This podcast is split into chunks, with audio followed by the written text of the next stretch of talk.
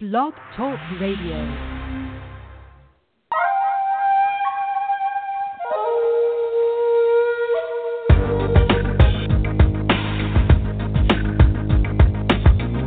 You're listening to The Keys 107, opening the doors to endless possibilities in the pursuit of love, peace, and happiness with your hosts, Rafika and Brother James.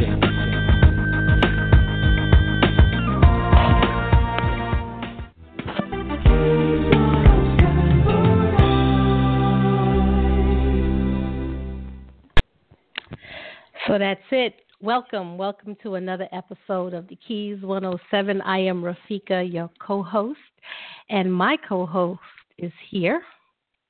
Yes, I am. This is Brother Ah. James, and it's a great day. It's, a great, day. day. Absolutely. Yes, it is. We have a very special guest today that's going to delve into an area that affects all of our lives on one level or another. All of us have some form of dream. Us can't remember our dreams, but those of us who are in tune want to know is there a mechanism, is there a way to interpret, to really understand the deeper meaning of what it is to dream? Now, I'm a dreamer. I got some crazy, crazy dreams. I shared some of them with my Facebook friends today about the giant gold key with the red shiny door. so we're going to look into what symbolism means in dreams. Are dreams from God? And then we're going to, if we have some time, we're going to go into sex and dreams. Now, I got a lot of calls about. I don't make this up. Well, Rafika, yeah, um, I just like to say that we spend at least one third of our day, some of us, in a uh, state of sleep, and that's where most of the dreaming takes place. We want to know what kind of creative forces are in that sleep pattern, and why do we dream, and how Yeah. could we increase our dreams, you know, as well as understanding what dreams really are. So there's a lot to be said for this conversation, and I think we need to go ahead and move forward into our. Before we go, I know you was getting ready to say Medea Allen is on standby, getting ready to do the healthy tip of the day. But before we go to Medea, I just want to sort of set the stage and let our listeners know who Amy Coello is. She is the author of. Can you hear me? You're going in and out. Oh, okay. Well, take the mic, James. Let me figure out what's wrong with my technology. Well, I, I would tell you, Rafika, I think we should just go to the healthy tip of the day. We'll come back and introduce our very, very, very special guest on tonight. And for everyone out there in our listening audience, right now is the time to go and get that pen and that pad to, to write, begin to write notes because you're in the classroom without walls with Brother James or Sister Rafika sitting at the front of the of the classroom because we're a student in this great classroom ourselves. So coming right back in just a few minutes, we will uh, be talking with none other than Amy uh, Coello. We'll be right back. The Keys 107 and RafikaCS.com present the healthy tip of the day.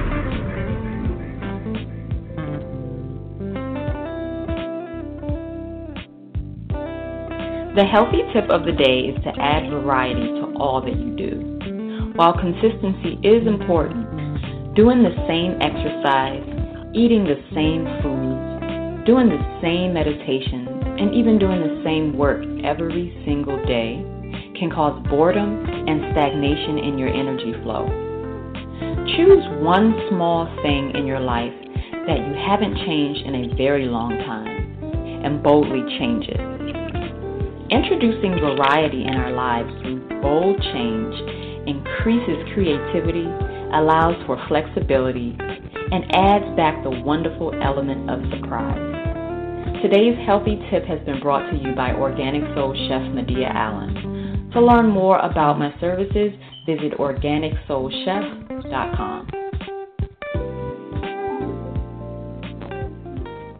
Now, now, now, back to the Keys 107 with your host, Rafika and Brother J. The first are a family of clouds up in the sky, keeping the earth, and so you will be alright. They'll teach you your ABCs and your red, blues, and greens. Fluff our heads to help you learn to read. The fluff. The Fluff presents the alphabet is available on Amazon.com and on Kindle. So get your copy today. For more information, visit them online www.theflufffamily.com.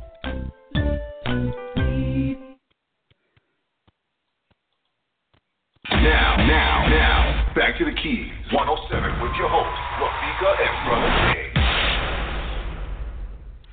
Okay, so we got some business out the way, and as always, we want to thank Medea Allen for providing those healthy tips today. Nobody brings it like she does. Before we went to the uh, healthy tip today, I was going to let you know a little bit about uh, Amy Coello, and I just want to just put it in a quick nutshell because she's here, she's ready. She is the author of Dream, A Window into Your Destiny, and How to Talk to the Unchurched and Dream Symbols. She's a television host and a, minist- and a ministry leader. She's a prophetic teacher and a successful business owner. She's a speaker, storyteller, and leader who has given her life fully to Jesus Christ.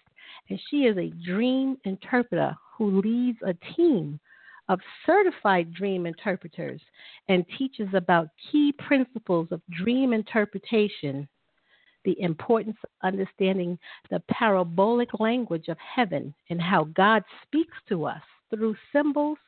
And she's the founder of the largest Christian dream interpretation Facebook group, and that group is called Prophetic Dreams, Symbols, and Interpretation. So it is time. Amy, your mic is live. Check in. How are you guys? Thank you so much for having me. You're well. You're Yeah. welcome. It's our honor.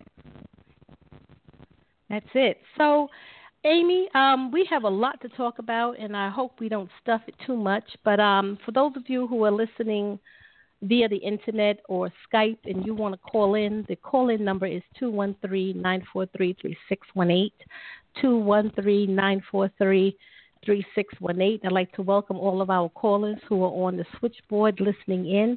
Welcome to everybody in internet land. so let's get it kicking. Let's start off with the first question Why do we dream?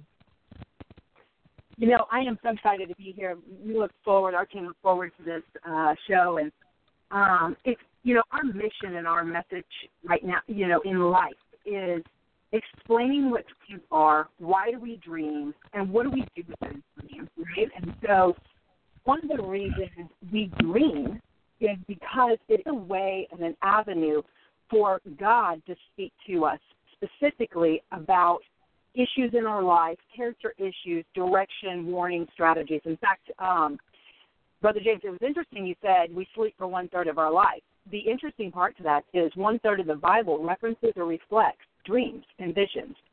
And Mhm. so we by that we know how important, you know, dreaming is and how um th- how God uses that modality to to speak to us. You know, I tell people like this. It's it's one thing that you go to church and you hear a message and it's you know, you leave church and think, "Oh, that message really meant a lot to me." But it meant a lot to everybody that was sitting in that room or should have, right? But how much more exciting is it when the God of this universe engages with you specifically and directly about your situation in life? And I liken it to this. When we're younger, we have reoccurring dreams. And those reoccurring dreams are indicators of things that challenges and obstacles that we need to overcome in order to be successful in life and have mm. life more abundantly, right? And we we know that here these dreams they come and they flow and as we begin to um, overcome them and seek the understanding, because we we say that the dream language is a parabolic language of heaven. How do we know that? Well, because Jesus came, walked the earth, and spoke a parabolic language. It was a hidden, veiled language. It was a dark, mysterious language. Why? For for those that have ears to hear, and those that have eyes to see, right? It's for those who are truly truly speaking truth and understanding. And when we knock, it will be the door will be open to us. And that really is why we dream. It is to get us to a place of destiny, purpose, assignment, calling. We all, in fact, I'll tell you that uh, I think Rick Warner, War, uh, Rick Warner, Warner, Warren, Warren, um, from Driven Life, he actually did a study, or he read a study somewhere, and it said the number one Googled question is, "What am I here for? What's my purpose? Mhm. What supposed to be doing on Earth?" Right? Because if we are not doing what God has purposed us to do, we fall into addictions. That addiction may be pornography, it may be romance novels, it may be social media, it may be checking. It's just a form of checking out, right? But when we pursue the passion, the purpose, and the calling that God had placed in us, then we are um, fulfilled. And the way we know what that purpose is is by listening to our dreams. And the only way to get to that purpose is to listen to our dreams, understand that this is the way God is speaking. And back to Hebrews, they only, you know, if they went three days without a dream, they didn't. They believed that something was wrong with their their relationship with God. And so when we pursue our dreams and pursue the dream language and unlocking and unveiling the symbols in our dreams, we realize that there's this great big God who is divinely um, interested in getting you to a place of success. hmm Now, now, Amy, I want to step back just a little bit and really un- um, peel back this onion, so to speak. Yeah. We talked about why do we dream, or we're beginning this conversation. But I think a lot of folk who are going to listen today are probably sitting in the same seat I'm sitting in, wondering not necessarily always where dreams come from, not why we dream, but how we dream. What is it Mhm. about the brain, the mind, and the state of being that we're in, we're in the sleep state that is it creates the environment for dreams to flourish. Not to say that we can't dream with our eyes open and being in Mhm, uh, a mhm. conscious state, but the difference between being unconscious and dreaming and being conscious is dreaming. And since we're talking about dreams, and perhaps everybody knows they dream when they're sleeping, let's go there if you can. Tell us why, Yes. what's going on inside of us that allows us to, to, to get into a dream state, um, a, into a dream state. Right. So, you know, I just discussed spiritually um, our position in dreaming, right? And so then there's the physical bodies were created to dream, and to, you know, people science will say to flush out, um, flush out things, and and it's just in order to um, to continue to, you know, if you did not dream, you would actually have a nervous breakdown, and Mm. the statistics show that if you go without sleep or you go without dreaming, it will actually cause an um, a nervous breakdown or cause cause stress within your your cycle. Now we have five stages of sleep, and we probably in each of these stages um, that, of sleep that we we go into about four to six times a night. You know, if you get a good eight out six eight hours of sleep, so you're actually dreaming in the in what we call the the REM or or when you can see rapid eye movement. And you know, we do this in order to bring relief to our system, right? And we do it in order so that we won't have a nervous breakdown. So the only way that science can really, really explain this whole dreaming thing is that it relieves the pressure valve. It's almost like a pressure valve, right? Um, but what we've realized is that we go a little bit further and go, okay, you know, our bodies were created to dream. We sleep for one third of our life. What is it? And I'll tell you, it's very interesting. The word dreaming in Hebrew actually means to impregnate. It means to, Oh. yeah, it means to impregnate. The word means to impregnate.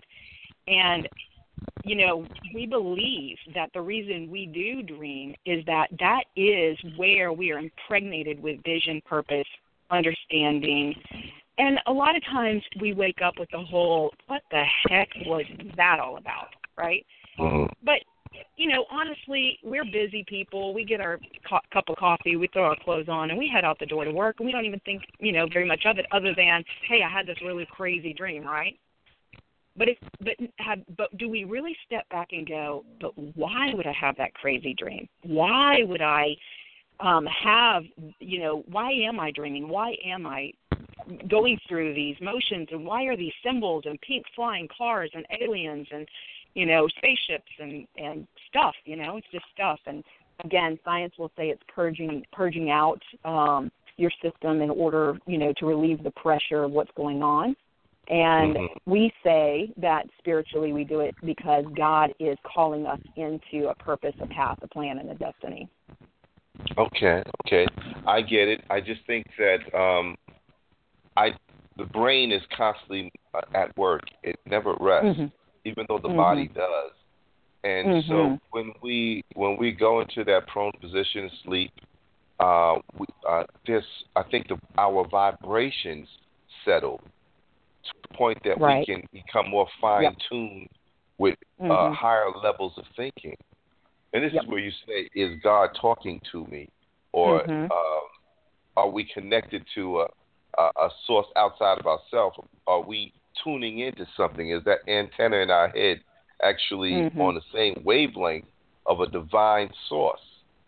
yeah Um, absolutely this is where you know i mean not that i have a complete understanding i have very little but it, it lends me to believe that there's a certain state that we're in in terms of sleeping uh, that allows us to dream and that it really is an opportunity as you said to impregnate an idea and to Mhm. flush it out or to receive inspiration or guidance or warning um, and healing which are, that's a whole other topic absolutely about later. Mhm. you know. Yeah. So I, Yeah. I, I figured I'd throw these things out early because I know this kind of thinking folks have had since they were. How do I dream? How how do we Yeah. get to that point that we begin to dreaming? So and then you you already expressed the why we dream. So I wanted to put Yeah. that out there. Now, now yeah Rafika and I, um, we do believe that dreams have a, div- a, div- a sense of divinity about it. So talk to Mhm. us. Why do you believe that dreams are from God? Well, I think we know, we believe that dreams come from three sources. Uh, we we have what is called uh, divine dreaming, which which is halam in in Hebrew, and that word halam means to bind firmly to. It's the reason why you wake up and you can remember some of your dreams. And then we have what's called Ecclesiastes dreams, which are um, in Ecclesiastes it talks about the busyness of the day, and those are the ones that get flushed out that you can't really remember. Um, you just know you were dreaming, but you can't really grasp it. Um, and and then and then we have what we call demonic dreams or demonic source dreams, which bring hopelessness, fear, um, terror, that kind of stuff. So we believe that there, there are three sources in which we can, um, where dreams are produced or influenced, I might add. Um, and we ones we focus on are the ones that we remember. Now, people say, "Well, I, you know, when I speak at conferences, I, you know, I ask people raise their hand, how long has it been since you've had a dream?" And they're like, "I just don't dream anymore. I haven't remembered a dream for for years." Sometimes they say, and, and I will tell you, the majority of the people will raise their hand uh, when when asking this question. And what we have found is that if you are not faithful to pursue the parabolic language that this great big God of this universe finds another way to speak to you, right? He's it, it's not like the, the the God of this universe is going to go, nope, you didn't pay attention to those dreams, so therefore you don't get answers, right? So maybe he speaks through us through other people. Maybe he speaks through us. You know, some people have angelic encounters. Some, um, you know, receives enlightenment through scripture or enlightenment through other uh, rhema words or weighted words. Uh, maybe they receive it through, you know, situational prophecy. You know, uh, maybe different situations, signs of the universe, that kind of stuff. And so, uh, a lot of times they'll pull God will pull back from from that, or we say, hey, you know what? If we believe that that these dreams are divine and that there is a source of divinity speaking to us, then wouldn't it behoove us to pursue that which here is this, you know, what we call the voice of God directly about your situation? When you realize that, how do you just walk away from it and go, eh, didn't figure it out, whatever, that was weird, right? And a lot of times we take people through repentance. You know, yes, I recognize dreams are from God. And you give yourself permission to forgive yourself and and whatever to to come back into a place of I recognize that I did not, you know, pursue that which has been given to me. And we repent for those things and then we begin to practice. We practice dreaming again. And what does that mean? It means that we tell others that come to our conferences, it means that you are faithful with the little so that you will be given much more. And what does that mean? It means that the little bit of of dreams that you can remember, you write it down. It may be a sentence, it may be a picture, it may be a brief little flicker that something you remember. But when you show yourself faithful to write it down, there's something scientific about writing. It's very scientific. In fact, it's why Scripture says, write it on the walls, write it on your heart, write it so the herald can run with it, write it on your gates, write it on, you know, it, it's always writing it, right? So why? Because there is a scientific element that there's something very spiritual about writing.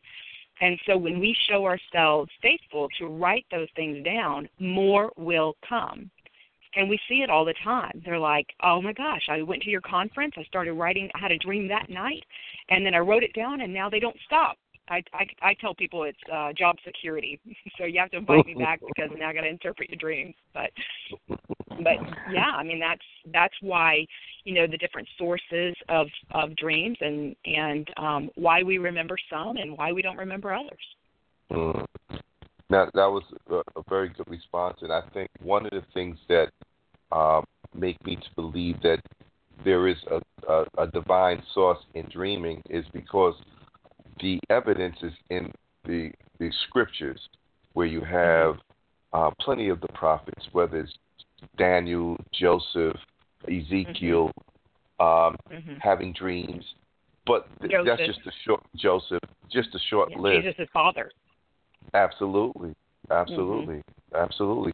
Now, here's here's the thing: when can you determine whether something is a dream or a vision? Is there a distinction between the two? Yes, there is. A, well, I, I say yes. Okay, the Hebrews, um, the actual word for dreaming and visions is actually it means they're interchangeable, and so it just means a vision is a picture on your mind on on on the screen of your mind, right? And a dream is an active movie on the screen of your mind. Okay, so um, a vision typically is maybe one or two active things happening in, in front of you. It's usually just a picture of something and an understanding of something deep, deeper. Um, a dream is something that you know you see playing out with many scenes or maybe a lot of activity, a lot of moving particles. You can also have a vision with inside a, um, a dream. Um, we've had that where people are dreaming and then they are asleep in their dream and then they have a vision, and so or they're sitting there and they go into a trance and then they see a vision. And so um, the Hebraic understanding is that they're they are interchangeable. But what what we teach is that visions are more literal and take less time to or less understanding to um, to understand, and dreams take much more understanding and a lot more depth to grab hold of, of what it means. And I think that's kind of why it says, you know, I will pour out my spirit upon all flesh, and your young men will see visions, and your old men will dream dreams. I don't think it's a young and old. I think it's a maturity issue. I think it's a Oh. maturity continuum Mm-hmm. because it's easier to understand vision, and it takes a lot more.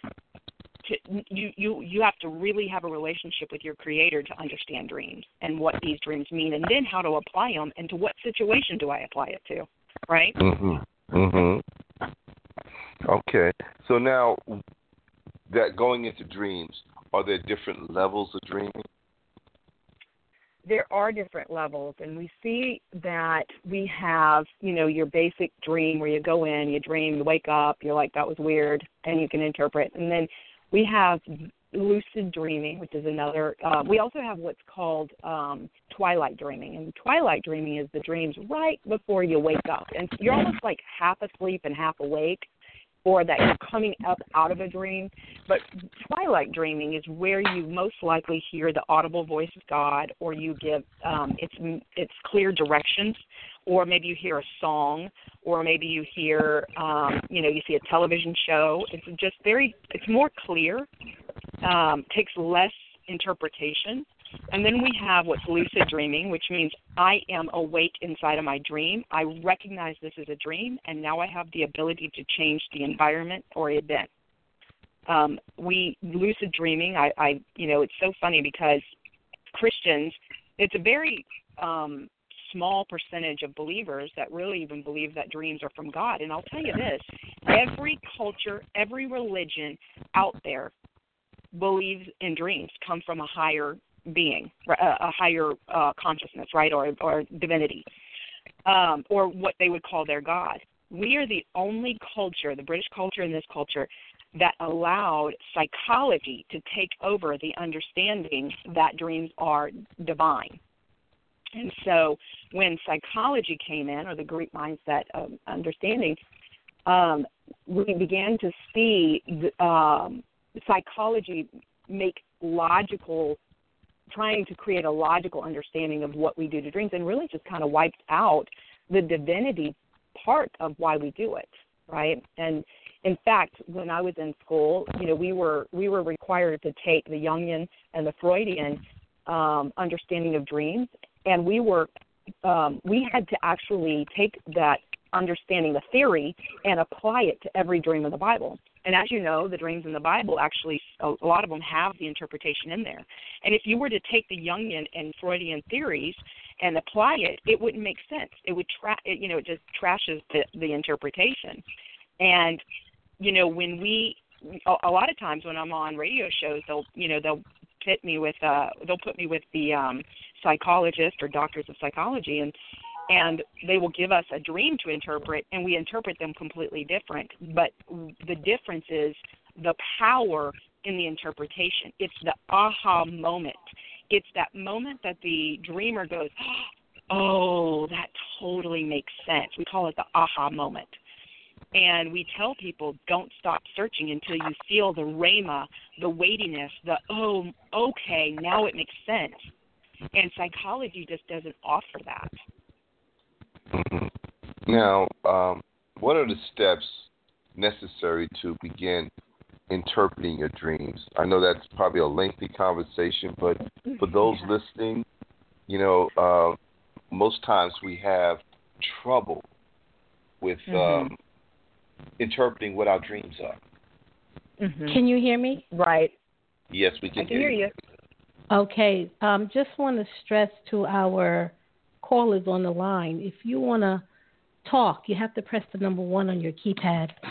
Otherwise, we, we just think you're listening and you are welcome to speak. So press number one, raise your hand, and we'll call on you. Thank you. Go ahead, Amy. well and i think that you know steps in interpreting and and of course this is very basic and very brief i think that the first step is to recognize that that the god of this universe wants to guide and direct you and wants to speak very plain and very clear to your situation and wants to see you live an abundant life full Mhm. of joy and peace and by doing that uh, we have an understanding that our dreams reveal character issues of our own heart right? Or they give us calling dreams, or they warn us about something, or you know maybe they warn you about a certain person in your life, and maybe they warn you about red flags of a job you're supposed to take, or you know something of that nature, or or they give you strategy, you know, invention dreams. We see them all the time. Google, I don't know if you know this, but Larry Page, the Google was created out of a dream. He had a dream and in the dream he woke up from it and he he followed the dream and now we have Google and so um and he's very very um he speaks about this a lot. And so we have invention dreams. We also have strategy dreams where you know dreamers look to their dreams and look to god to give them strategy in order to bring solution to problems at work that then will turn and re- and return promotions to them because they solved something that maybe their administration couldn't and or leadership couldn't. And so what that's the first step is recognizing that here that you you can receive divine answers for that which you are seeking. I think the next step is being faithful to write those things down and to pursue them as though they are the voice of, of the divine, as though they are the God, your creator, is speaking directly to you, and we become faithful in that and we begin writing them down. And then the hardest part is what in the heck does that even mean? Like, where do I start? And the way to not Mhm. start is to go Googling stuff online because you're going to get into crazy land.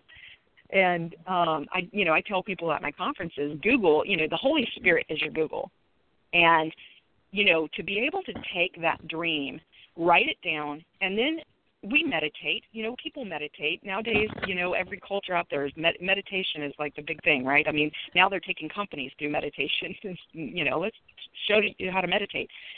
And it's true. You know, the Bible was true when they said it. You know, two thousand years ago, and and when we meditate and we incubate and we mull over and we ponder upon, we allow ourselves the permission to understand what those symbols mean.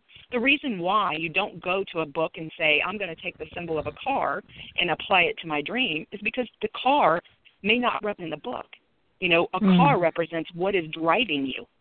Is it your education? Is it your marriage? Is it a relationship? Is it your profession? Is it your ministry? Is it your nonprofit? I mean, what's driving you at the time? Cars can change meanings throughout your life, right?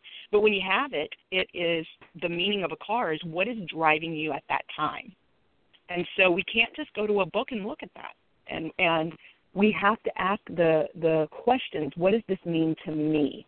What does the color, you know, red mean? You know, um, every symbol has a positive and a negative. And so a lion, you know, biblically speaking, if you look at it, a lion is the lion of Judah, right? But then it also says that he is like a lion, you know, prowling around seeking who he may devour. And so that's the positive and the negative. We also see a snake in the Bible. We refer to a snake as a as a demon or serpent, the Satan. But then in Exodus, we see where the snake is held up, and we look. They were all looked to the snake for healing, right? And that's where they they get the the little snake sign on the medical medical deal. I, I always forget what the name of that is, but you know, we so every dream has a positive and ne- negative. Every dream symbol, and so it the question is, how do I learn how to apply those dreams? And I really think that we speak and we believe in um, dream circles. I have a dream circle online. It's a dream circle mentorship and training with Amy Coello. You can find it on my my website. Click on there. We also, you know, we have a group that, in fact, um, tonight when I get off the this interview, I'll jump onto my mentorship group and we'll hammer out some dreams, right? And so I think that um, getting into a group, finding like-minded people, studying, asking for direction on what to study. And I, I highly recommend if you're going to study dreams, study the Hebraic understanding, study the first language, the Aramaic, study the the biblical understanding of of what dreams mean. And I say that because I've studied every culture, every way of dreaming. I've studied all the psycho- psychological understandings of dreaming, and I have yet to find the power that I find in any of that those cultures the, the, those understandings than I do a biblically based interpretation. And so Amy? I would say that's that's the step that you take. Okay. Amy, we have a caller on the line that likes to, wants wants to ask you a question. So, um, Robin, let me see, Robin, if you can hear me. The mic is Yeah, I live. I can hear you. Okay. I have a question. If you are you if are you going to do like a live interpretation? If so, I have a a short dream that I could share with you. Yeah, that's up to the host. We we definitely gonna do that, Robin. But I think we want to kind of work our way through the understanding what dreams are, and then we'll keep you uh, right there in the queue, and at uh, we will have, uh, if you don't mind, Amy, uh, we're gonna do that towards a little bit further in the program. Sure. We'll answer about two or three of them if you don't. If, it depends on how much time you need, and we'll go in there. But uh, Robin, you stay on the line. We are definitely going to um, have you first, the first one up, to have a dream interpreted. Okay. All right, thank you. All right. Okay. So, um, Well, Rob, um, Amy, you was talking about the meditation, and you said that people we should not search through Google, we should not search through books to find. I guess I guess you you were focusing on the symbols of the meaning of, let's say, a car and a snake in the dream. You should meditate. So, are we honing in on a connection with a feeling in trying to interpret the meaning of of, of the incident in the dream? I believe that the goal, and what I have found to be the goal, is the uh, what we call the aha moment. It's the understanding of the parabolic language, the meaning behind the symbols, and and really that's what you're after. And we tell people don't stop searching your dreams and you know the answer to your dreams until you feel that. And sometimes you feel it over the whole dream. Sometimes you only feel it over part of the dream sometimes dreams don't come to pass until much later, or you have full understanding of them until much later. In fact, I tell people write your dreams down because it is spirit to spirit communication, just like the Bible is. When you read the Bible and have that aha moment, that that rhema moment, and it's the same feeling you get when a dream is rightly interpreted. And so we say write down those dreams because sometimes we read scripture and we can apply it to our life and say, you know what, that makes so much sense to the situation I'm in right now. A year later, you may read that same scripture and it may mean something completely different to you. Why? Because the Word of God is is in, inexhaustible. You cannot exhaust the Word of God. It it has Mhm. deep meaning every time you read it, and so so is the case with our dreams. In fact, you can write a dream down tonight that you have, and it means something to your situation right now. And a year later, you can go back and read that same dream, and it ha- means something completely different, or or there's a fuller understanding because you've walked through it, because it is spirit to spirit communication. It's revelation, and so I liken to uh, dream journals as your own personal Bible almost. It's the way God speaks to you about your specific situation using the revelatory communication just like we see in Scripture. Mm-hmm. And reoccurring dreams. I think How that does that fit? reoccurring is yes, reoccurring are you know everyone has reoccurring dreams. You typically have them a lot when you're younger. Um, it's reoccurring dreams or reoccurring themes also, not just reoccurring dreams, but reoccurring themes is almost like God holding a microphone going, "Hey, we need to take care of this or you're not going to get where I need you to be or where you want to be. And so if we don't take care of this, there's going to be a problem. And so I'll give an example. My own reoccurring dream as a child was that I was always running from something scary and is like I was running, I'm running, I'm running, but it's almost like I'm running through molasses. No matter each recurring theme was that I was running, but I was not gaining traction.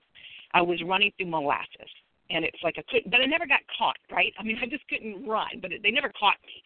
And so, you know, going through the interpretation was that I, one of my key problems in life was that is that I I strive. I'm I'm educated. I'm talented. I'm you know I've I've got great skills, and so what happens is instead of leaning on God, I will lean on self right? And so I will kick doors down, and, and it's called striving. And, and when we strive, we do not gain traction. When we are divinely inspired, we do.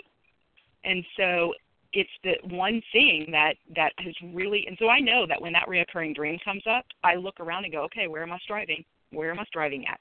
Sometimes it's falling. You know, sometimes the reoccurring dream is you're falling off a cliff, you're falling off a building, and and that issue is that you you're constantly feeling out of control. And so when you have the recurring dream you go okay where am i feeling out of control at? Just happens to be your issue. We all have that thorn in our in our flesh. You know maybe it's your teeth falling out. And you know the reoccurring theme is that your teeth are falling out. Well depending on what you know what tooth it is you know if it's your front teeth it can can speak of identity issues so you know if your front teeth are missing you kind of hide your your your face you don't want to be seen. That's an identity. You know, if it's your eye tooth, it's typically some discernment issues. If it's your back teeth, it's what you're chewing on. What are you What are you meditating on? What Mhm. issues or problems are you are you focused on instead of truths? And so that's why we look at reoccurring people people's reoccurring dreams. Generally, once you figure out your reoccurring dream, you typically don't have them again unless it appears again in your life, unless you're doing the same thing that you've overcome prior. Okay, Okay, so strategy strategy dreams. How do you know? So you wake up, you had this dream, Mm-hmm. you wrote it down. Now you're trying to synthesize it. You're trying to make sense of it. How do you Mhm. know if it's if it's a strategy dream?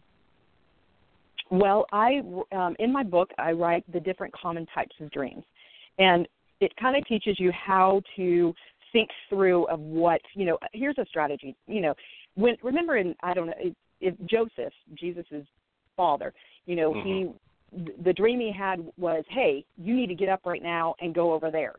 That was a strategy dream, right? Because why? Because Herod was trying to kill Jesus, and so the the issue was like you need to get up right now and you need to take your family that way. And that's what kind of what we call strategy dreams and we know them because we they always give away out. And t- typically your strategy dreams look like you know air warfare.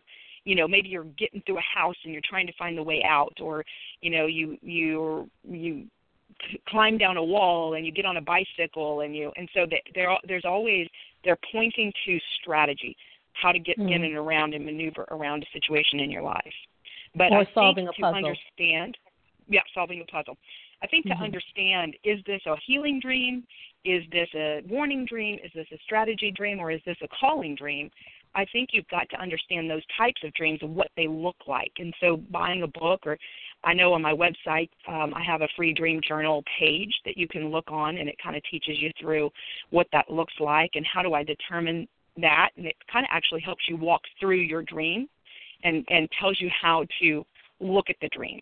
You know, what does it mean? What if I could title the dream? What would I title it? If I could, you know, what's the date of the dream? How do I find the core action of the dream? What do the people mean? Are there animals in the dream? What about colors and light sources? Kind of walks you through that. Okay. Mm.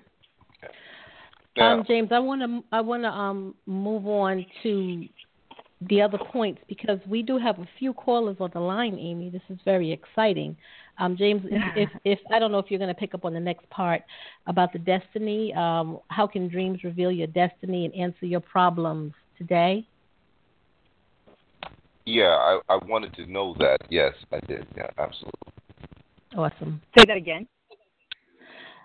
How do dreams reveal your destiny and answer your problems today? Yeah, right.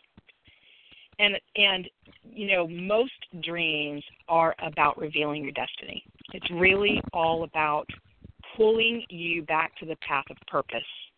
We we all the time we get off off the wrong track. We either had terrible parents or maybe we didn't. Maybe we did bad in school. Maybe we you know we we got ourselves involved in a bad relationship. Maybe you know there's so many. Maybe we took the wrong job out of fear. You know there's so many t- places where we can get off track, and you know our dreaming is to overcome those things, those obstacles, challenges, um, character issues of the heart, and get us back to a place of our purpose.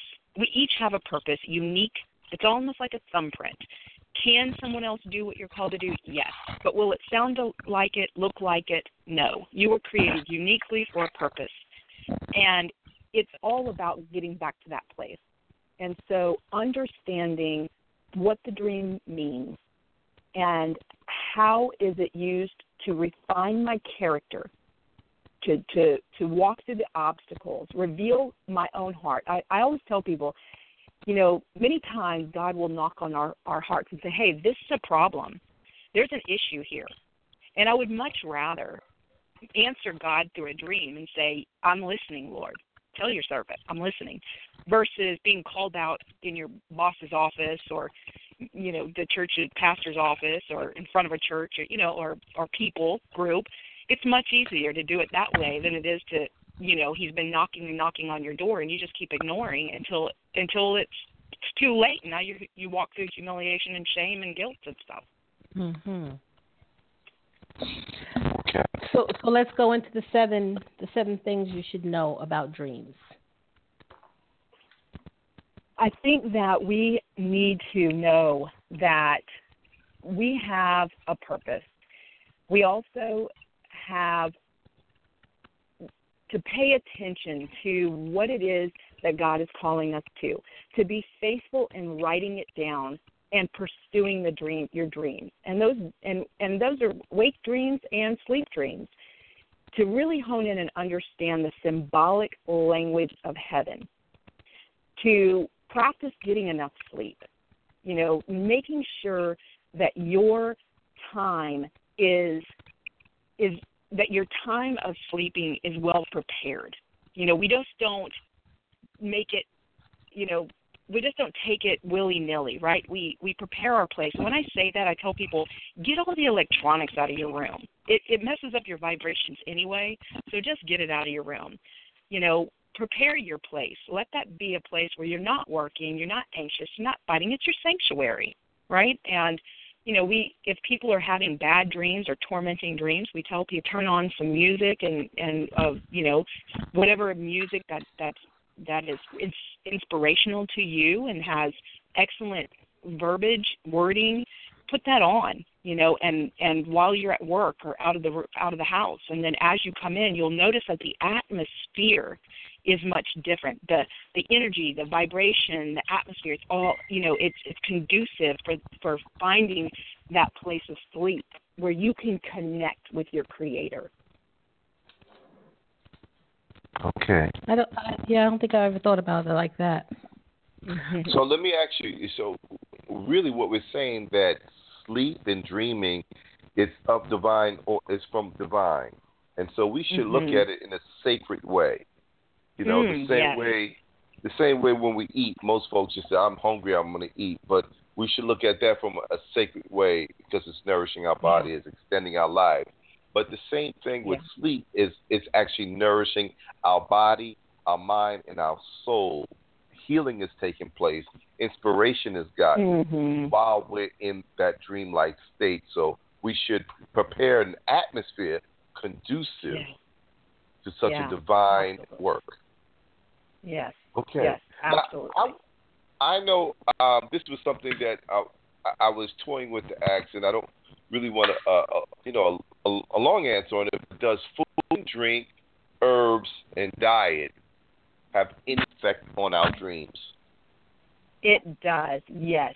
Um, you know, our spirit, you know, our biorhythm, our our spiritual rhythm, and our physical rhythm, and our, you know, our physical, our mind, body, soul, and spirit. It it, it is all connected. It's all intertwined.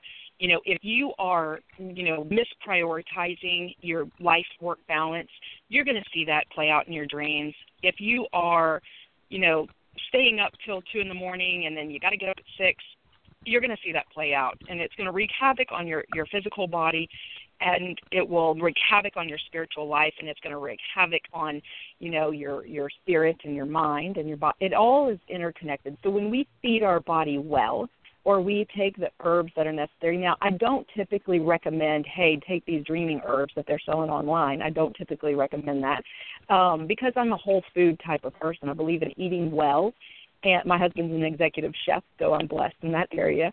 but I believe in eating well, and because when you eat well, your body is not your your your dreams are not honing in on trying to get you healthy, your physical life healthy, because we all know that you can't pursue your purpose with a weak body, you know, and so a lot of times we have healing dreams. You mentioned healing dreams earlier, and and I remember one time I was on a radio show we were talking about healing dreams and I said, you know, I've interpreted dreams well over a decade and and that I said, but I have not had one myself and I'm pretty physically healthy and I'm in good shape and and one that night I actually had a dream that night where I was um digging through dirt finding uh I just knew it was called black crustacean, black crustacean.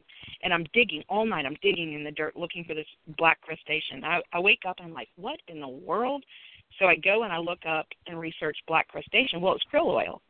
And I realized then that God was telling me you need krill oil right now Mm. because and I didn't heed it. I did not heed the warning and I hate taking pills and I just would rather, you know, not and so I'll I'll look for every excuse not to swallow a pill. And so I didn't and then 3 years later I'm like I go to the doctor I'm like I can't remember anything. I just am having I'm struggling remembering and you know what he recommends? Krill oil. I'm just like Mm. had I listened to my dreams, you know, Mhm. our body, you know, our dream life will try to get your body healed first. It will get your body healed. It will. We've had so many people who have had a dream about spraying inside of a um, a chemical inside of a stairwell, only to find out they had cancer, or bugs crawling through their breast, only to find out they had breast cancer. And so we're finding so many people are actually being alerted to cancers and stuff pri- early stages, and they're catching it early on you know, or there's some, you know, warning sign of a health issue. Because the truth is, is how do we, how does God pull us into our path and purpose, and and we don't have the physical wherewithal to see it through, and so our dreams will immediately go to trying to um, heal financial issues, heal mental issues, heal physical issues, and relational issues before you know you go. We call it divine chaos. And so God will give you a calling dream, and then He will move you into what's called divine chaos, which is what comes before divine order. And so our dreams will follow that path, that rhythm. Okay. Okay. Alrighty. So I believe what what we want want to do is take a deep breath because in a few moments, uh, Amy, you're going to on on air live uh, entertain at least two, maybe three uh, of the callers with the dream interpretation. Um, so Great. what we'll do, go to a quick little uh, 30 second break, and then we'll be right back with the keys and Amy Coello. The Keys 107. We'll be right back.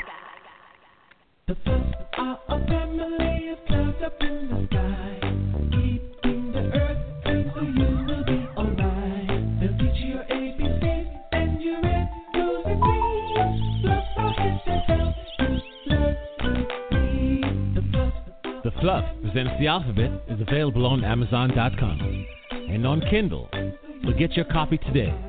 For more information, visit them online www.theflufffamily.com.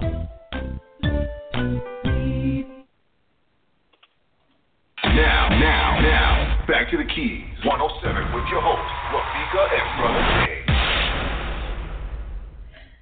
So we're live here on the Keys 107 with um, author, uh, dream interpreter Amy Coello, and her her latest book, Dream: A Window into Your Destiny, is available via her website. Um, Amy, can you give out your website address?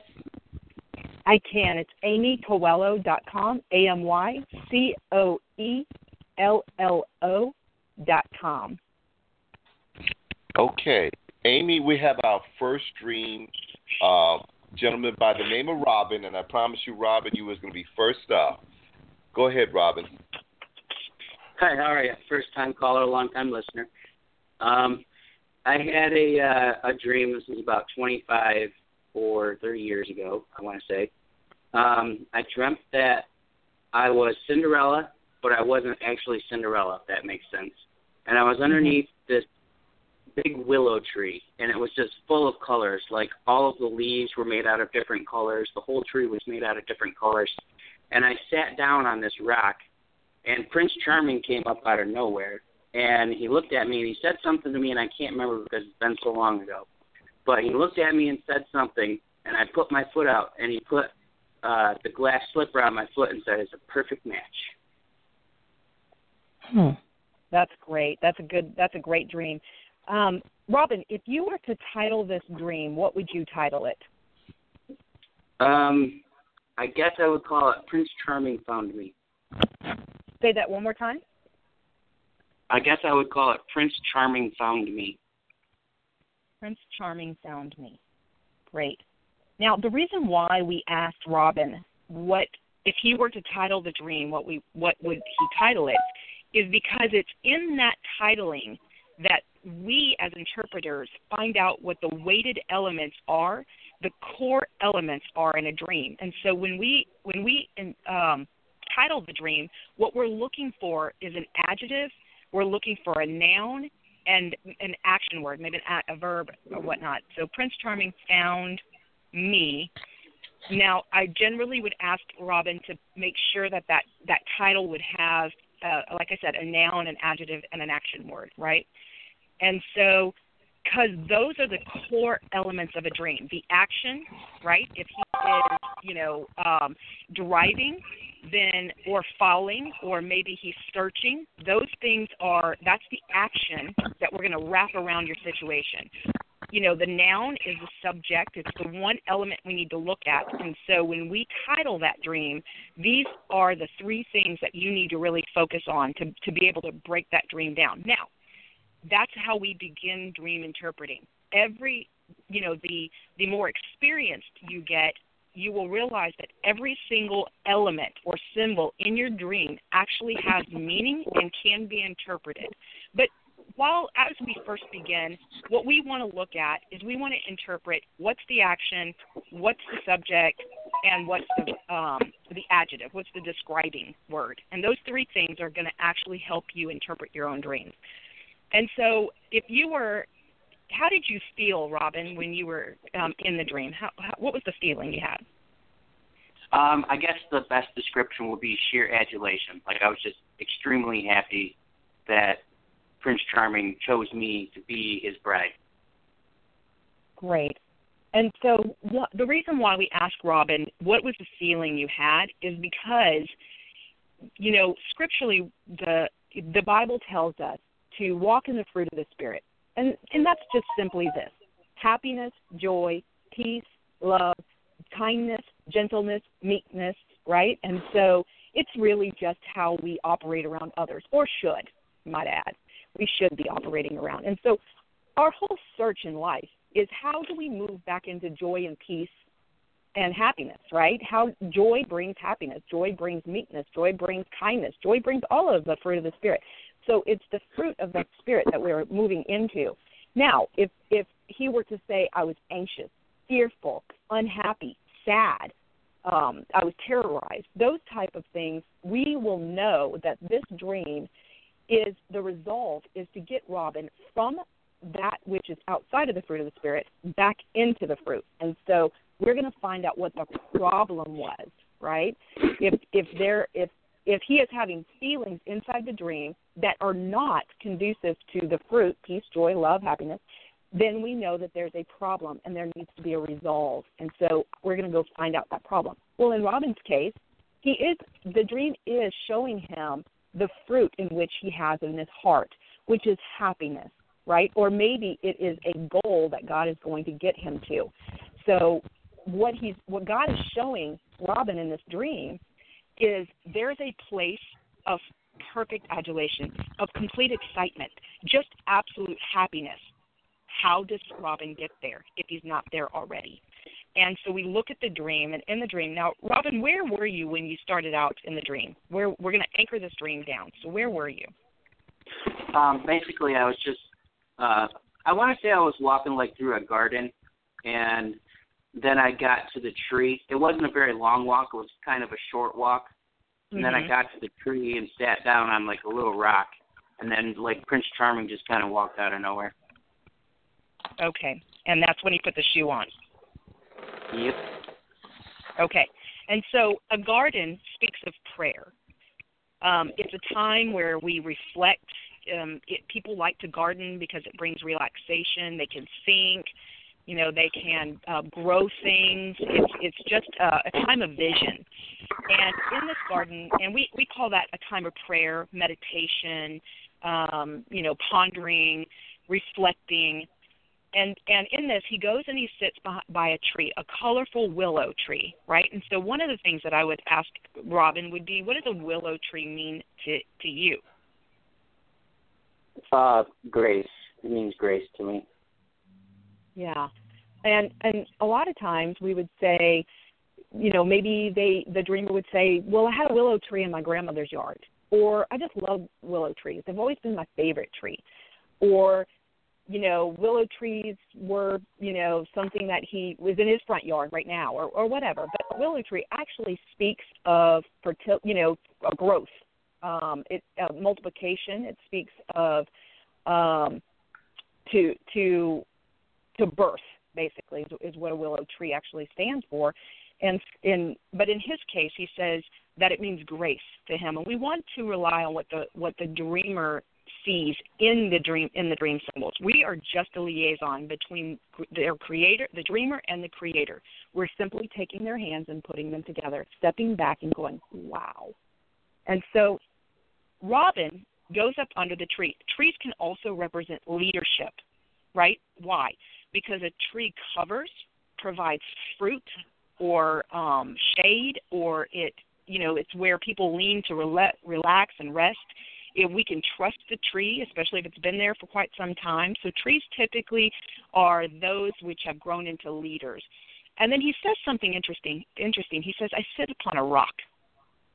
And so sitting in dreams can be positioning. We position ourselves, right? And so a rock can also represent Jesus. He's the cornerstone. And he positions himself with Jesus under his leadership. And it's in this place that God shows up, or the Prince Charming shows up, and he gives Robin a shoe. And it fits perfectly, right, Robin? Yeah.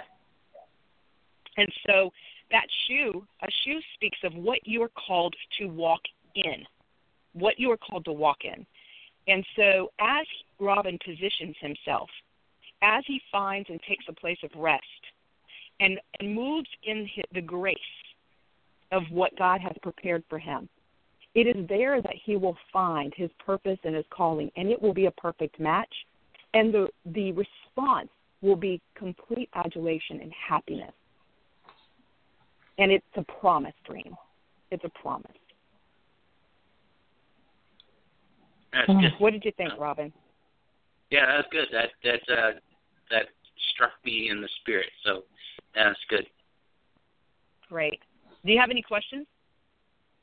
No, I was just, I was thinking, you know, when I first had the dream, obviously I was a little kid and I always thought of the willow tree as being like the grandmother from like Pocahontas, and that was Uh-huh. after I got older. And I was thinking Prince Charming was like like Jesus making an invitation with me to be his bride or something. Mhm. And that, Yeah. the shoe thing that makes perfect sense. That it makes perfect Yeah. sense. Right. And I think it's a Robin- dream. I love I love that you didn't uh think it was so weird that you became Cinderella in the dream.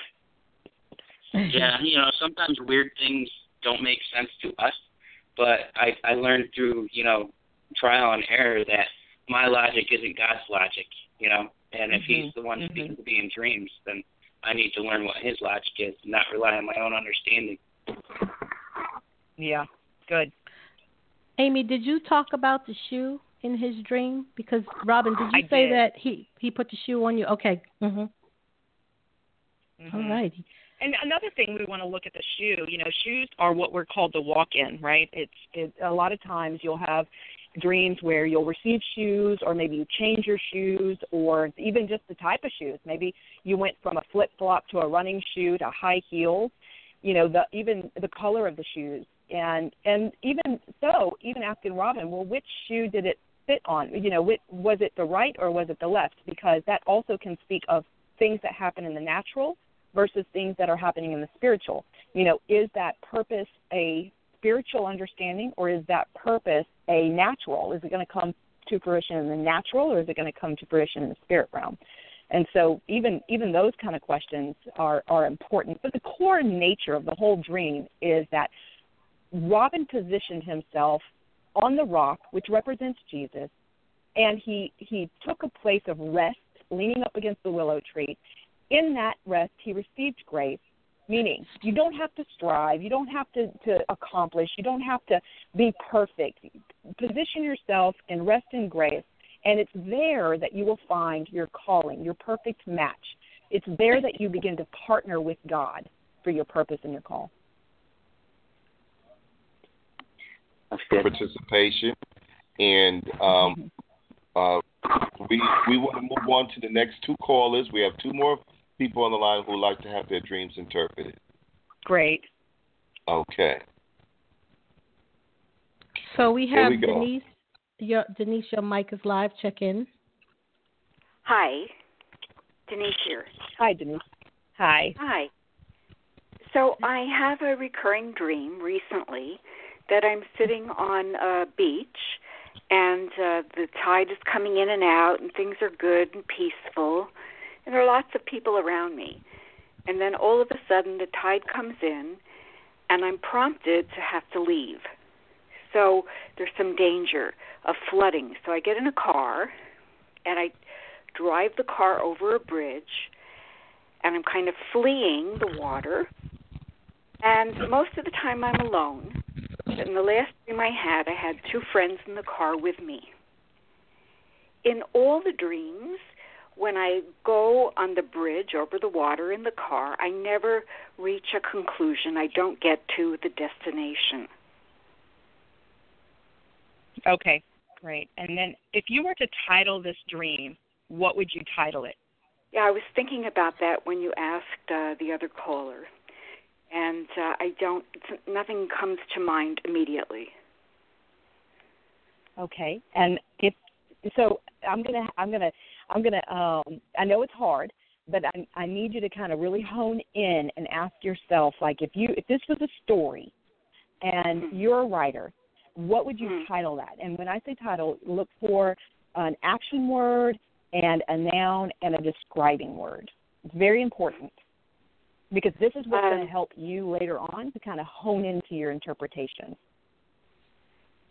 Uh, water under the bridge is something that has occurred to me after these dreams. Okay. Okay. Mhm. Water under the bridge. That's good. That's really good. And how did you feel in the dream? Other than at first you're peaceful, and then how did you feel? Anxious. Anxious. Okay. Great. All right. So Denise, the you know she, the dreamer, we kind of force her into creating a title, and this is very important, and it's probably one of the most difficult parts about um, dream interpretation because your brain wants to go to all kinds of places, and then and then it's kind of like how do you inter- you know how do you put uh, a sentence to crazy, right? And but but it's very important that we do this because one of the things that Denise says is she refers to water, she refers to um, uh, you know water going under, and then she refers to a bridge. So these are core elements that are important to her spirit, right? So water can represent spiritual things, a bridge can represent transition and running under. And then we also note that water under the bridge is almost a cliche. Well, it's water under the bridge, right? And we look and say, well, Denise, how did you feel? And she was at first peaceful, which is a fruit of the spirit. It's a state in which we, an emotional state in which we want to be in. But there's something that's pulling Denise out of a state of peace and into anxiousness. And there is, lies the problem. There is where we want to hone in and try to find a resolve for Denise. And so she's at a beach, which can represent, again, reflection, rest. It's, it's almost the same symbol as it would be for our last caller who was sitting under a willow tree, right? It's a place of reflection. It's, you know, the beach is where we go to just let our mind wander. It's just a place of refreshment and relax, to get away from the hustle and bustle of the day. And she's peaceful. And then the tide starts coming in. And what does that mean? Tide, tide were to come over you, or a tidal wave. It would speak of oh, to overwhelm one, one, to overwhelm a person, right? So tidal waves it uh, water speaks of of um, of the spirit, but on the negative aspect, it's a, a demonic spirit too. So it went from being a the spirit of God, which is peace, to a demonic attribute, which is to overwhelm someone, and and being overwhelmed causes fear. And now she gets in the car, so so she goes from a place of rest and relaxation. She moves out of fear and she goes into that which drives her, right? And now she's trying to cross over a bridge. She's trying to make this transition, right? And she but she's fleeing. She's fleeing and she's trying to make the transition. And um, a lot of times, Denise, you said you were alone. Mm-hmm. Yes. And so that also that's a key word, alone. Being alone in something, especially when we're overwhelmed. And then you said uh, a couple of times, or one time, you had two friends in the car. Correct. Okay. And would you say that the reoccurring part of it, you're typically alone, or do you typically have um, friends in the car with you? Alone is the reoccurring part. Yeah. Okay. That's what I thought. And so I would ask you, where in your life have you felt, and you don't have to answer it, you know, live, but I want you to ponder on this. Where where do you feel that you're constantly, you know, you seek a place of peace, you finally find that place and state of well-being, and then all of a sudden chaos ensues. You're completely overwhelmed with the circumstances. But instead of dealing with the circumstances, you flee. And now you move into um, you know operation mode which is well let me fix the situation. Let me let me um drive this thing. Let me drive this thing. And if i drive it i can make the transition. Because really what you're seeking is to get back to the place of peace. You're really driving trying to find a place of protection a place of a state of well-being. But instead you're crossing over you're driving in the car you're fleeing and you feel alone in these circumstances. And so my question to you, and of course you don't have to answer, is, you know, where in your life do you always feel like you're fleeing chaotic situations, or you feel like it's almost like the the rug is being pulled out from under you, and it's like you finally attain that place of state of, emotional well-being, and then something else happens, another circumstance happens, and it sends you on your way instead of maybe dealing with the tidal wave and staying and seeing you know what what comes of it if I if I stand my ground or or whatnot, and maybe not getting into the car and driving because a lot of times you know you flee and there you find yourself alone, right? Or in in another case we're with two friends and two represents time of testing and trial. And so those two friends can also be, you know, a positive and a negative. It's a test, you know, a test of your heart. You know, um, you know, will I choose this way or will I choose that way? And so without answering the question and you know getting into your privacy, would you say that that is um, something maybe you've dealt with? Absolutely, yes. hmm Yeah. And and I think the resolve and and I noticed that your dream didn't actually have a resolve. It actually left you in a state of anxiousness, didn't it? Correct. And I believe that this is the beginning of a dream. That if you can find out the core issue of the whole fleeing thing, I believe that if you pray for more of the clarity in the dreams, that you will um, start to have resolve. You'll you'll begin to have dreams about resolves in here, and I think if you hone in and focus on um, allowing situations to overtake and overwhelm you, and move you out of a state of peace, because the truth is, Denise, that no matter what situation comes against us, we do not have to leave a state of peace. In fact, right when we move into anxiousness, we actually create more chaos around us.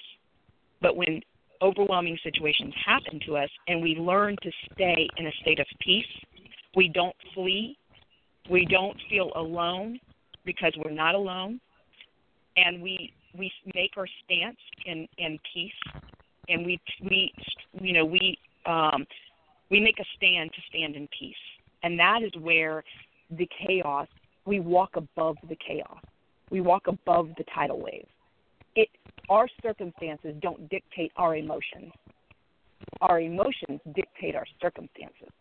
Hmm. And I think that's what this dream has to be has to do with is is maintaining a state of peace even though it looks like chaos ensues around you. Thank you so much. Yeah. Thank you Well, for, thank- for allowing me to, to help you. Yes. Thank you, Denise. Thank you. Thanks, and Rafika. Blessings. Blessings Mhm. to you, Denise. Uh huh. Bye. Bye bye. Bye. Okay, before we take the next caller with a question, I want to ask you one question, and that is Is there a difference between dreams and nightmares? Yes, there is. You know, dreams, you know, in this case, I would not say that that this would have been a nightmare. I think it's resolving a character issue or an issue of the heart. Um, there are dreams that bring a tremendous amount of fear. Um, it brings hopelessness. It brings um, you know, a lot of uh, fear, terror, hopelessness. Those dreams are what we would call nightmares. Now, here's the deal they can also be interpreted because it's just spirit to spirit communication. Now, just because a dream is bad doesn't mean that it's not, you know, from God.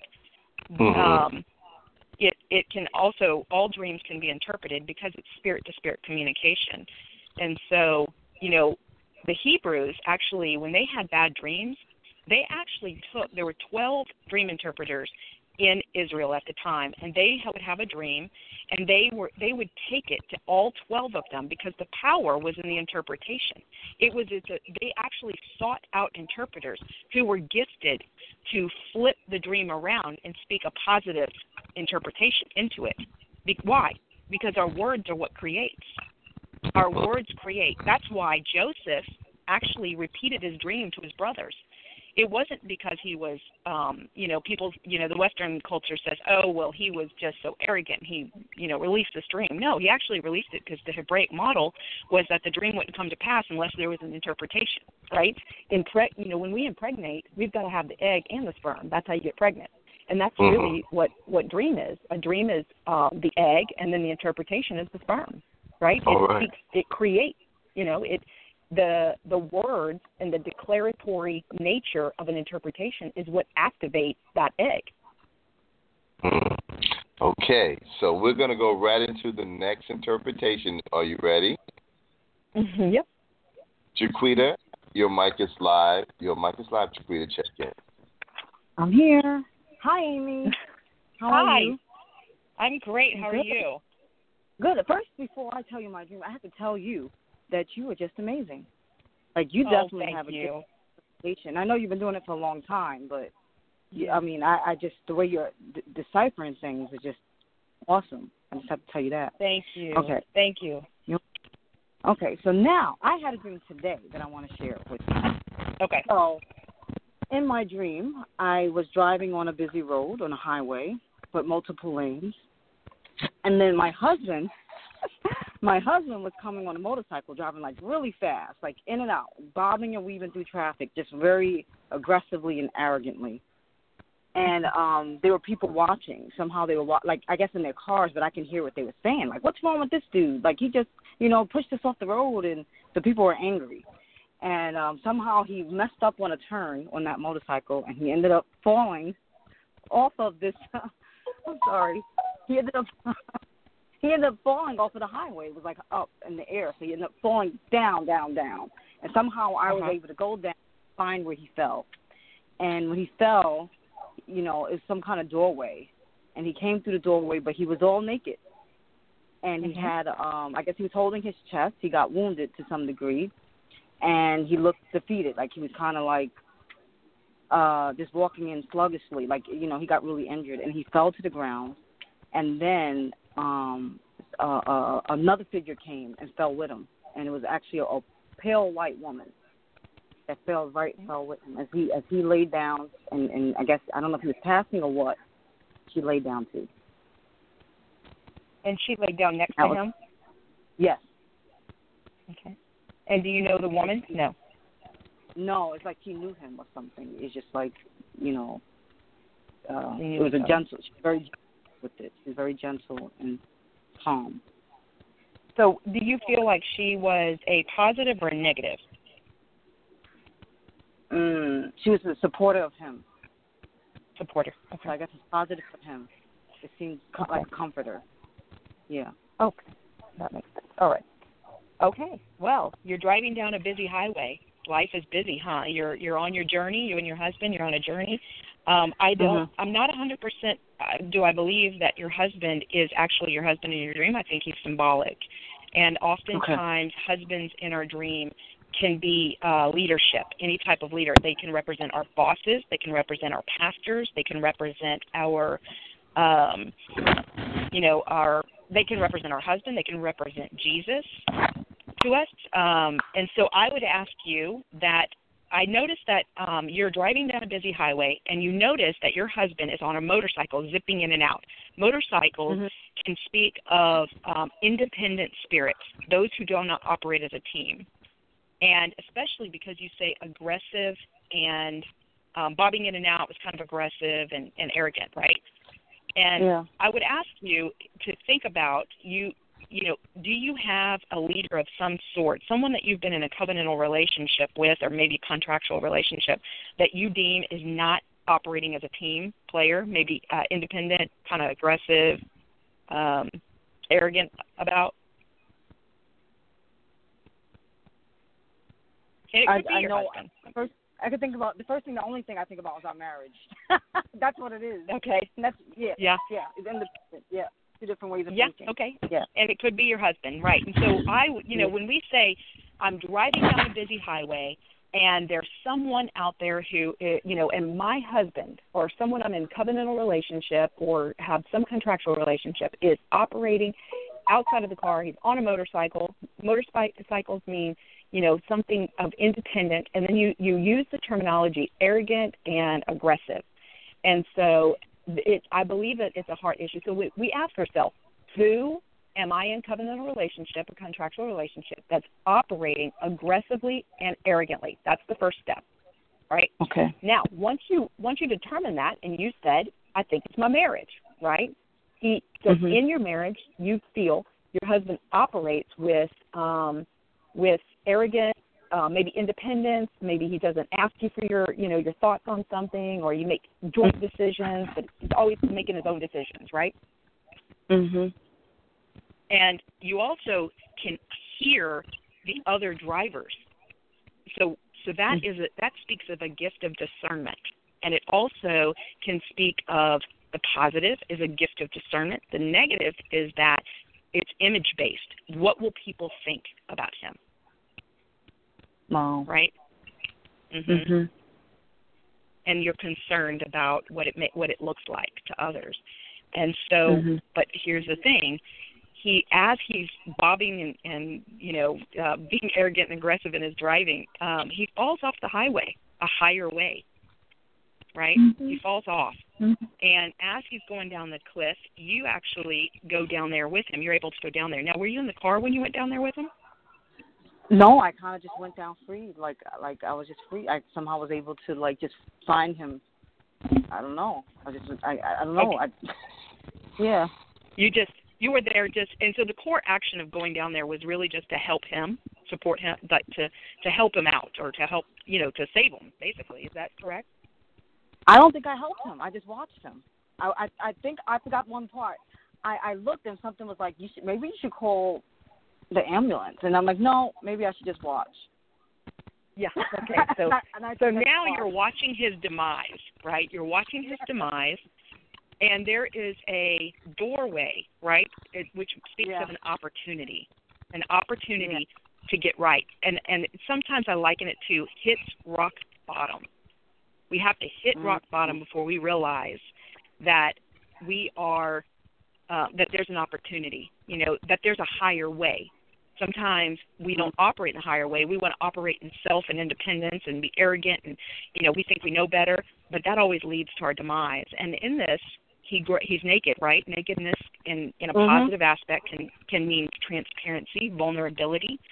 Um, nakedness in a negative aspect can say, you know, I'm showing my nakedness. I'm I'm revealing who I am, all all of me, right? And so um, in this case, we he grabs his chest, right, and the chest can also represent um, our heart. You know, it's a heart issue, and he's naked, which can speak of you know not having proper covering. Um, he's humiliated, can speak of humiliation, and he's defeated, right? Of course, because when we operate with aggressiveness and arrogance and independently, we end up having heart issues, poor heart issues, heart tests, and then we end up humiliated and defeated. That sounds about right, and you're watching it happen. And Yeah. all of a sudden, you see a pale white woman, a supporter, comforting him there. Mhm. And um, when you say comforting, it, it can also speak of the, the Holy Spirit. Uh, the Spirit of God Mhm. is our comforter. So it can, that's why I Mhm. asked you, was it a positive or a negative? You know, um, but in this Mhm. case, I really believe that you are busy about life. You're busy about doing the right thing. You're busy about um, operating in a higher way. Um, your partner is not. and he's often acts arrogantly and independent. But as you will see, or as you are seeing now, he is falling to his demise, which will create a shame and a defeatedness. Um, but it will, but it will affect his heart issues because it really the reason we operate that way is because we have a you know we have written on our hearts some things that are not truthful and Mm. in that as you as you don't rescue him because you don't call 911 this time don't rescue him let him fall because it's there that he finds his comforter Oh, that's wonderful. That sounds beautiful. Wow. That makes a lot of sense. Good. Oh, good. I'm so glad. well you know the action is take take yeah take this dream and ponder it. Don't tell it to your husband unless he's listening right now. But um take the dream and um you know pray through it meditate on it incubate that dream. Meaning as you lay there and say i'm not going to rescue him this time. I'm not leaving him. I'm going to be there with him. I'm going to be down in the mire with him but i'm not going to rescue him this time because if i keep rescuing him he won't find his comforter. He won't find, you know, sometimes it takes shame and humiliation to make some changes in life. God doesn't want it that way. He just wants us to make appropriate decisions. But there is nothing like life changing moments than humiliation, right? Yeah. Mm. That was Good. wonderful. Well, thank you so much for trusting me with your dream. I God. appreciate it. Yeah, you did an awesome job. Thank you so Great. much. Thank you. Hey, Amy, we are coming so close to the hour, but um, well, we've been Yes. on longer than an hour, which I, I I did anticipate that we would need a lot of time, and I think we're going to need to do a part two because there are some areas that I think we need to dwell, delve into that we won't have time to do tonight. Great. So we want to invite you back on, and um, I will send you an email, and we'll look at some possible dates, and just um, continue this conversation because you made a you made a point earlier to talk about that there is no closure or no time limit to Mhm. what God has to teach us. Mm, mhm, mhm. Yeah. Well, good. I look forward to coming back, and thank you so much for having me. You're so Yeah, 'cause- welcome. But yeah, before you go, once again, give us an opportunity to share with our listening audience your contact information, your website, your social media stuff. Yes, you can find me on Facebook at Amy Coello. Um, just click my public page. I don't have enough uh, room on my on my private profile, but you can click on there, and in there you will receive updates about what we have going on. I do have a uh, subscription mentorship where we mentor. In fact, I'm gonna jump on that mentorship right now. Um, we have an online group that meets weekly, and we um, go over dreams and explain dreams. And in the group, you can post your dreams and hammer them out with a tribe, people, like-minded people. Um, you can find that subscription page on my website, which is amycoello.com. That's A M Y C O E L L O dot com. You can also find me on Twitter, uh, and you can receive daily uh, dream symbols that I tweet out, or, or my social media directory tweets out for me. And on there, you can find my book, my ebook, Dreams: uh, A Window into Your Destiny, and also How to Talk to the Unchurched, as well as uh, dream symbols. You can email me. I have a, um, an Excel sheet that I can give you of dream symbols. It's thirty dollars, and it helps uh, support our mission, um, which is our mandate 58, which is to um, feed the homeless. And um, that's really just where our mandate is. And so we teach people, and it's beautiful to be able to go into the homeless on the streets and, and hear the dreams that God is giving them. It's powerful. It's exciting. It's you know being able to restore hope and destiny into their lives. So every dollar you donate or spend in our ministry goes um, to to helping support that mandate. And thank you so much for your time. And I look Thank forward you. to coming back. Thank Bye-bye, you, guys. Amy. Absolutely, bless. Amy. Thank you. All right. Thank you. Bye bye. So, as you know, it is that time when we have to close. We never really want to close. We never want to leave you. We're so happy and so grateful to all of our listeners who checked in on the switchboard. Thank you, Robin. Thank you, Jaquita. Thank you, Denise, for sharing your precious dreams with us. And hopefully, their experiences um, have helped somebody else. All of our shows are archived on iTunes. You can listen to our shows on blogtalkradio.com slash the keys 107. And of course, you can always go to our website at the keys 107 network.com. Also, if you have any ideas or you want to share more or talk more, join our Facebook group at the Keys 107. Join our page at the Keys 107.